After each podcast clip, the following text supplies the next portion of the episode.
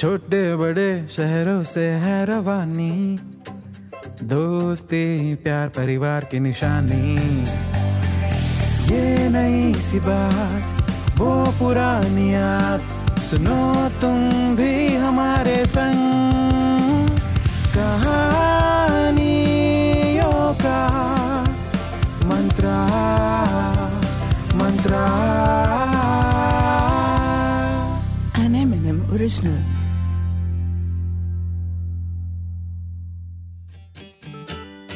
Hello नमस्कार, कहानियों का मंत्रा के प्यारे, दुलारे लिसनर्स शो में तो मैं आपका स्वागत हमेशा ही करता हूँ, लेकिन आज वेलकम टू लाइफ देखिए, मुझे लगता है ज़िंदगी से अच्छा तोहफा तो हो ही नहीं सकता।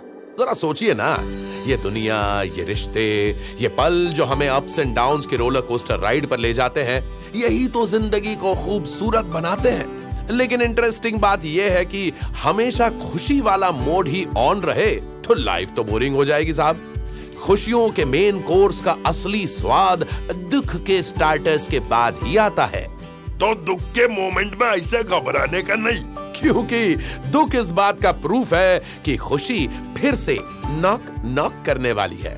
अब आप सोच रहे होंगे कि मैं आज ये खुशी और गमों के तराजू को लेकर ज़िंदगी के बैलेंस पर क्यों ज्ञान दे रहा हूँ? आई अंडरस्टैंड वो क्या है ना? कि कभी कभी हम लाइफ के डिप्रेस्ड मोमेंट्स में इतने ज़्यादा इन्वॉल्व हो जाते हैं कि भूल ही जाते हैं कि लाइफ है तो हर पॉसिबिलिटी है। कुछ लोग दुख के मोमेंट्स में इतने एक्सट्रीम हो जाते हैं कि ज़िंदगी खत्म करने तक के बारे में सोच लेते हैं। और याद रखिए मित्रों, कोई भी दुख आपकी ज़िंदगी से बड़ा नहीं होता। अब मेरे दोस्त अमर को ही ले लीजिए। लाइफ में कुछ ऐसा हुआ कि भाई साहब ने लाइफ एंड करने का वर्स्ट डिसीज़न ले लिया। मगर कभी कभी आपके गलत फैसले भी आपको सही रास्ते पर ले आते हैं। तो आइए सुनते हैं अमर की कहानी। मरना मना है। देखे भैया, कानपुर में रहने वाले अमर शुक्ला पिछले पाँच साल से कम्पिटिटिव एग्ज़ाम की जम के तैयारी कर रहे थे। बस प्रॉब्लम ये थी कि उसने अपनी ज़िंदगी की सारी उम्मीदें उस एक एग्ज़ाम से ही जोड़ ली थी which is never a good idea you see अब लाइफ कोई डॉक्टर की लिखी प्रिस्क्रिप्शन थोड़ी ही है कि उसमें लिखी दवाइयाँ ही ऑप्शन है। अरे लाइफ तो रेस्टोरेंट का मेन्यू कार्ड है। एक डिश नहीं अवेलेबल तो दूसरी चुन लो। और अगर वहाँ भी मनपसंद ऑप्शन ना हो तो थोड़ा और वेट करो ना भाई। लाइफ की विश लिस्ट में कभी भी एक नया आइटम एंटर हो सकता है। अब उसको खुशी के कार्ट में ऐड करने में थोड़ा टाइम तो लगता ही है, लेकिन किसी भी हालत में ऑर्डर कैंसिल नहीं ऑर्डर प्लेस करना इंपॉर्टेंट है। मगर हमारे अमर भैया इसे बिल्कुल नहीं थे, उनकी विश लिस्ट में एक ही आइटम था। वो गवर्नमेंट जॉब जिसके लिए एग्ज़ाम क्लियर ही ना हो पा रहा था। और जब वो जॉब लाइफ के कार्ट में ट्रांसफ़र ना हो सकी तो उन्होंने ज़िंदगी की ऐप को ही अनइंस्टॉल करने की सोच ली। अमर ने ना ही किसी से बात करके मन हल्का करने का सोचा और ना ही लाइफ के दूसरे ऑप्शंस तलाशने चाहे। और जब आप ये सब नहीं करते तो आपकी लाइफ आपको खुद सबक सिखाती है। क्योंकि डेस्टिनी से बड़ा खेल कोई खेल ही नहीं सकता। डेस्टिनी बड़ा प्लेयर अमर भैया सैड मूड में अपने कमरे में बैठे मरने के नए नए तरीके खोज रहे थे। बहुत से वियर्ड और इनोवेटिव मेथड्स तो उन्होंने खुद ही डिस्कार्ड कर दिए। देखिए he wanted to do something classy और क्लासी के नाम पे सबसे पहले उनकी नज़र पड़ी रूम में मौजूद उनके फ़ैन पर। बट यार जब ज़िंदा रहकर अपने फैंस बनाने का मौका है तो वाई ट्राई दिस फ़ैन खैर, उस वक्त अमर ये भी भूल गया कि ये फ़ैन भी उसकी प्रेमिका ज्योति ने अपने पैसों से लगवाया था, ताकि अमर को ठंडी हवा मिलती रहे और दिमाग भी कूल रहे। अमर, तुम ना बात बात पे ना गर्म ना हुआ करो। ये पंखा लगवाया ताकि तुम्हारा दिमाग ठंडा रहे। हर वक्त ना अपने एग्ज़ाम के बारे में सोचना बंद करो और आँखें बंद करके हवा खाओ। हाय, कहाँ मिलती है इतना प्यार देने वाली गर्लफ्रेंड नहीं, मैं पूछ नहीं रहा, मैं बस ऐसे खैर, फ़िलहाल अमर को ना ज्योति याद आई, ना उसका प्यार। थोड़ा सोच लेता अमर तो सब याद आता, लेकिन उसको तो जल्दी थी। और जल्दी का काम शैतान का होता है। तो हुआ यूँ कि अमर ने जब फ़ैन से लटक के ज़िंदगी का दी एंड प्लान एग्जीक्यूट किया तो अरे अरे अरे अरे अरे! तो प्यार की निशानी बेचारा वो फ़ैन तो टूट गया। अमर भैया गले में फंडा लिए ज़मीन पर गिरे पड़े थे और उनकी पीठ पर था टूटा हुआ फ़ैन। ज़िंदगी के दुख पहले ही कितने थे और अब कमर में चोट भी लग गई। फिर खुद ही बड़ी मुश्किल से दर्द का मलहम मला और कराहते हुए बिस्तर पे बढ़ गए। काफ़ी देर कमर के दर्द को लिए बिस्तर पर पड़े रहे और सोचते रहे, सुसाइड का नया तरीका क्या हो सकता है? फिर काफ़ी सोचने के बाद ख्याल आया कि क्यों ना सिर्फ़ फिरे आशिकों वाला ऑप्शन ट्राई किया जाए। ज़ाहिर है, जब अमर का एक्शन ही लॉजिकल था तो फिर सारे ऑप्शंस में लॉजिक कहाँ से आते? अमर किचन में गया। इधर उधर कुछ ढूँढने लगा। अब एक बैचलर के किचन में कोई सामान अपनी जगह पे थोड़ी होता है। और वो नादान सा चाकू तो वैसे भी कई दिन से गैस बर्नर के नीचे दुबक कर बैठा था, इसलिए बड़ी मुश्किल से लोकेट हुआ। बटर पे आहिस्ता से चलने वाले इस यंत्र से अमर क्या काम लेने वाला था, ये तो आप समझ ही गए होंगे। उस चाकू से वो अपनी उस कलाई पर चाकू चलाने वाला था, जिस कलाई को पकड़ के उसके माँ बाप ने उसको चलना सिखाया था। पर अमर बाबू को इस वक्त अपने मम्मी पापा का ख्याल भी नहीं आया। कहते हैं ना विनाश काले विपरीत बुद्धि।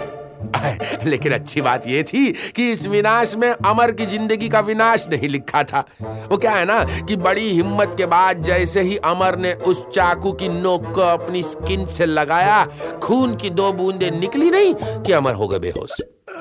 वो क्या है ना, अमर को बचपन से ही खून देखकर ना चक्कर आने लगते थे। कमज़ोर दिल का है बेचारा। ये अमर के नाम का ही आशीर्वाद था कि चाकू वाला आइडिया भी काम ना आया। जख्म पर बैंडेड लगाने के बाद परेशान अमर ने सोचा, अबे हद यार, इंसान सुकून से मर भी नहीं सकता।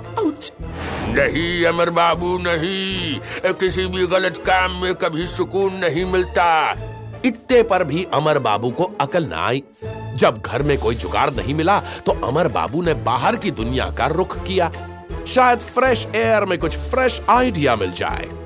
अमर के दिमाग में एक एंटीक आइडिया आया और वो पहुँच गया एक किराने की दुकान पे जहर लेने। अरे भैया जरा एक पैकेट जहर देना। दुकानदार ने उसको पलट के देखा भाई जिस कैजुअल तरीके से अमर ने जहर का पैकेट मांगा था एक पल के लिए तो दुकानदार ने भी सोचा जहर मांग रहा है या चिप्स का पैकेट अब यार दुनिया में सब तो अमर की तरह मरने पर आमादा नहीं थे ना? दुकानदार ने जैसे ही अमर को घूर के देखा अमर ने कहा वो, वो भैया चूहे कॉकरोच और न जाने कौन कौन से कीड़े हैं। हमारे घर को अपना वेकेशन होम बना लिया इसलिए दे दीजिए। दुकानदार को अभी भी शक तो था लेकिन उसे और भी कस्टमर्स को देखना था। दुकानदार ने भी दुकान के अंदर कहीं दबे कुचले डिब्बे से एक पैकेट निकाल के दे दिया। अमर सरपट वहाँ से कट लिया। थोड़ा आगे जाकर जहर को मिलाया पानी की बोतल में और पहुँच गया एक पार्क में। जी हाँ ये वही पार्क था जहाँ अमर अक्सर अपने दोस्तों के साथ हैंग आउट करता था, जहाँ उसने उनके साथ कई किस्से बनाए थे। पर आज आज उसने उनको कॉल भी नहीं किया। ना उनसे अपनी प्रॉब्लम शेयर की और ना ही उनको ये मौका दिया कि वो उसकी हेल्प कर पाए। उसके हाथ में जो बोतल थी जिसमें मिला था जहर गुस्से और कंफ्यूजन से भरे हुए अमर ने वो बोतल खोली और जहरीला पानी पी लिया। बस कुछ ही देर की बात थी। सब कुछ खत्म होने वाला था। लेकिन जिसे वो क्लाइमैक्स समझ रहा था वो निकला इंटरवल हम्म, क्योंकि जैसे ही जहर पेट में गया उसका पेट युद्ध का मैदान बन गया। अमर को कुछ समझ में नहीं आया। अब जहर खाने का उसे कोई पहले एक्सपीरियंस तो था नहीं ना? तो उसने सोचा शायद कुछ इंस्ट्रक्शन मैनुअल में लिखा होगा। जैसे ही उसने पढ़ा तो लिखा था एक्सपायरी डेट को एक्सपायर हुए नौ महीने हो चुके थे। दुकानदार ने देते वक्त और अमर ने लेते वक्त एक्सपायरी डेट चेक ही नहीं की। Poison had lost its potency यानी जहर बेकाम। पर एक काम ज़रूर था उस जहर का, पेट खराब करना। बस, फिर क्या था? पेट में गए बवाल ने एक सवाल खड़ा कर दिया। ओए तेरी अबे पास में शौचालय कहाँ है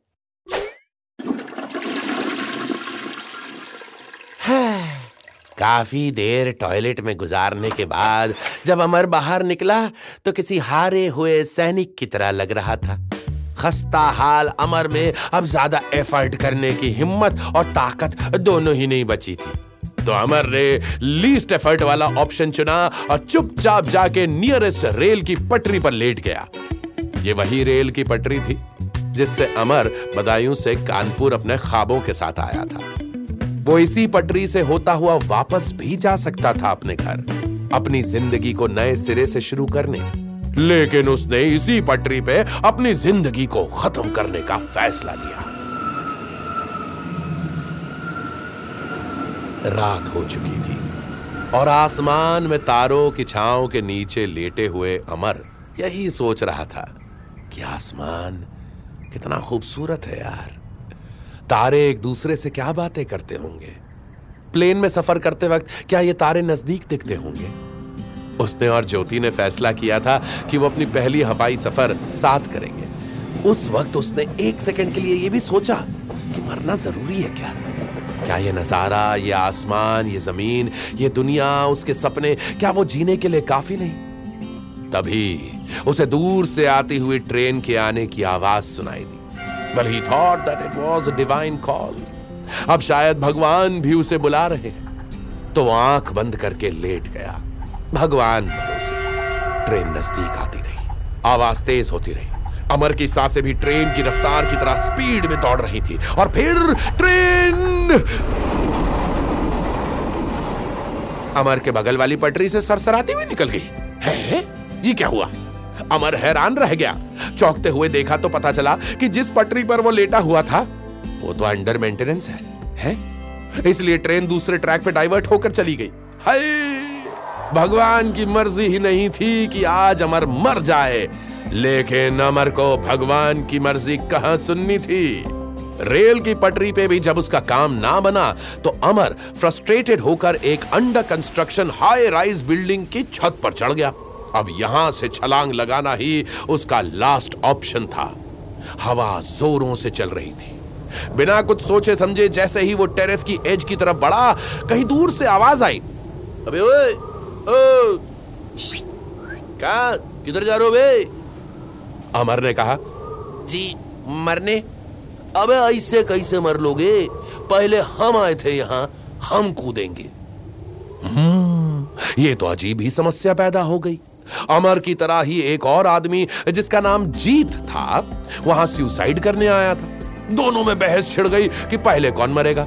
अब देखिए दोनों लखनऊ से तो थे नहीं कि पहले आप पहले आप करते। दोनों तो पहले मैं पहले मैं पर आमादा थे जब सिचुएशन में डेड लॉक आ गया तो फैसला इस बात पर छोड़ दिया गया कि जिसके सुसाइड का रीजन ज़्यादा सॉलिड होगा, उसको पहले मौका दिया जाएगा। अब अमर के सुसाइड का रीजन तो आप जानते ही हैं। उसके कॉम्पिटिटिव एग्ज़ाम में उसका तीसरी बार फेल होना। उसने अपनी पूरी स्टोरी जीत को बताई तो जीत ज़ोर ज़ोर से हंसने लगा और बोला, अबे अबे, एक एग्ज़ाम में फेल होके तुम मरने चले हो। अब तुम्हारे पास तो गर्लफ्रेंड भी है दोस्त भी है घर वाले भी है। लाइफ में कुछ और भी तो कर ही सकते हो। ये कोई वजह है मरने की भाई? अमर को सुबह से पहला आदमी मिला जिसने लॉजिक की बात उसके कान में डाली थी। लेकिन इस वक्त मरने के कंपटीशन में सामने वाले प्लेयर ने उसका मज़ाक उड़ा दिया था जो अमर को पसंद नहीं आया। उसने बोला अच्छा तो, तो, तो तुम यहाँ से हाई जंप लगाने आए हो क्या? जीत ने कहा अबे हम कहा बतलाए यार? सक्सेसफुल भी है, पैसा भी है, शोहरत भी। लेकिन कुछ नहीं है तो वो है प्यार करने वाले लोग। खोखली है ज़िंदगी हमारी, अकेले हैं, कोई साथ ही नहीं। जब अमर ने यह बात सुनी तो उसने भी इस रीजन को छोटा रीजन ही माना। उसने कहा कि वही इंसान अकेला होता है जो अकेला रहना चाहता है। अरे, अगर तुम दूसरों को वही दो जो तुम अपने लिए चाहते हो तो तुम कभी अकेले नहीं रह सकते। जीत ने भी माना कि उसने कभी दूसरों के साथ प्यार का सलूक तो नहीं किया। शायद यही वजह है कि वो खुद भी अकेला ही था। दोनों ने एक दूसरे के रीजन को फुद्दू तो बताया, लेकिन फिर भी मरने का ख्याल नहीं छोड़ा। डेडलॉक अभी भी बना हुआ था। और फाइनली दोनों ने डिसाइड किया कि दोनों एक साथ उस हाई राइज बिल्डिंग से छलांग लगाएँगे। दोनों धीरे धीरे आगे बढ़े। छत के बिल्कुल किनारे पर पहुँचे। जोरों की हवा चलने लगी। पहली बार दोनों ने ऊपर से नीचे देखा। जान हलक में आ गई और हलक सूख गया।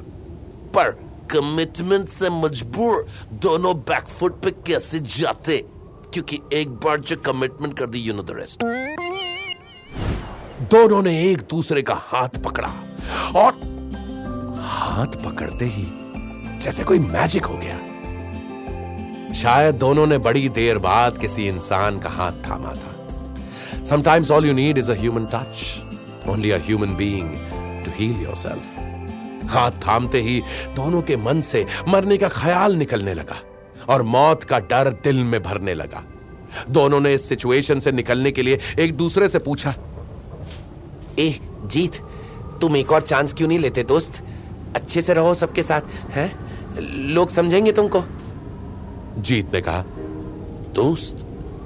अब तुम हमको दोस्त बोले बे दोस्ती वाली राय भी ले लो फिर इस बात पे। एक सरकारी एग्ज़ाम में फेल होना लाइफ के एग्ज़ाम में फेल होने जैसा नहीं होता बे सक्सेसफुल होने के और भी कई रास्ते हैं समझे? दोनों को जैसे अब बस यही बहाना चाहिए था। आँखों ही आँखों में सुसाइड का ख्याल कैंसिल किया और दोनों ने अपने कदम टेरेस के एज से पीछे खींचे। लेकिन दोनों ने तभी एक दूसरे का हाथ थामा हुआ था और इसी वजह से दोनों लड़खड़ाए और अबे कोई बचाओ हम मरना नहीं चाहते। भगवान की मर्ज़ी के बिना तो किसी को अपनी जान लेने के बारे में भी नहीं सोचना चाहिए। थैंकफुली उस अंडर कंस्ट्रक्शन बिल्डिंग में सो रहे कुछ मजदूरों ने उनकी आवाज़ सुन ली और अमरजीत को रेस्क्यू किया। दोनों ने कसम खाई कि आज के बाद सुसाइड के बारे में कभी नहीं सोचेंगे। और किसी को सोचना भी नहीं चाहिए। वैसे आज की ये स्पेशल स्टोरी थी वर्ल्ड सुसाइड प्रिवेंशन डे के मौके पर, जो कि हर साल 10 सितंबर को मनाया जाता है, ताकि लोग सुसाइड प्रिवेंशन पर अवेयर हो सके।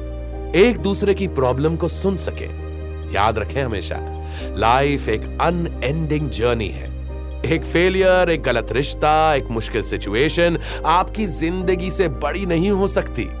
आप ज़िंदा हैं तो ज़िंदगी आपको बहुत से मौके देती रहेगी। इसलिए जब कभी लाइफ में कोई कमज़ोर या डिप्रेसिंग मोमेंट आए तो अपने पेरेंट्स से बात करें, अपने दोस्तों के साथ वक्त बिताएँ, अपने प्यार के बारे में सोचें, किसी साइकोलॉजिस्ट से मिलें। Just get a human touch And for expert advice, you may call on 915 298 7821. This is the official helpline number for suicide prevention. Get help. बस मरने के बारे में नहीं सोचना क्योंकि ज़िंदगी का कहना है मरना मना है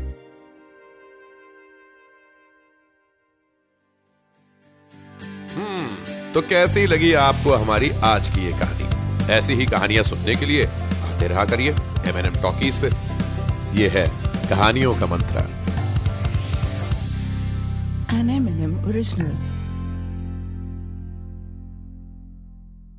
This show is a work of fiction any names characters places and incidents are I the product of the creators imagination or use fictitiously for entertainment purposes only Any resemblance to actual events or persons, living or dead, is purely coincidental.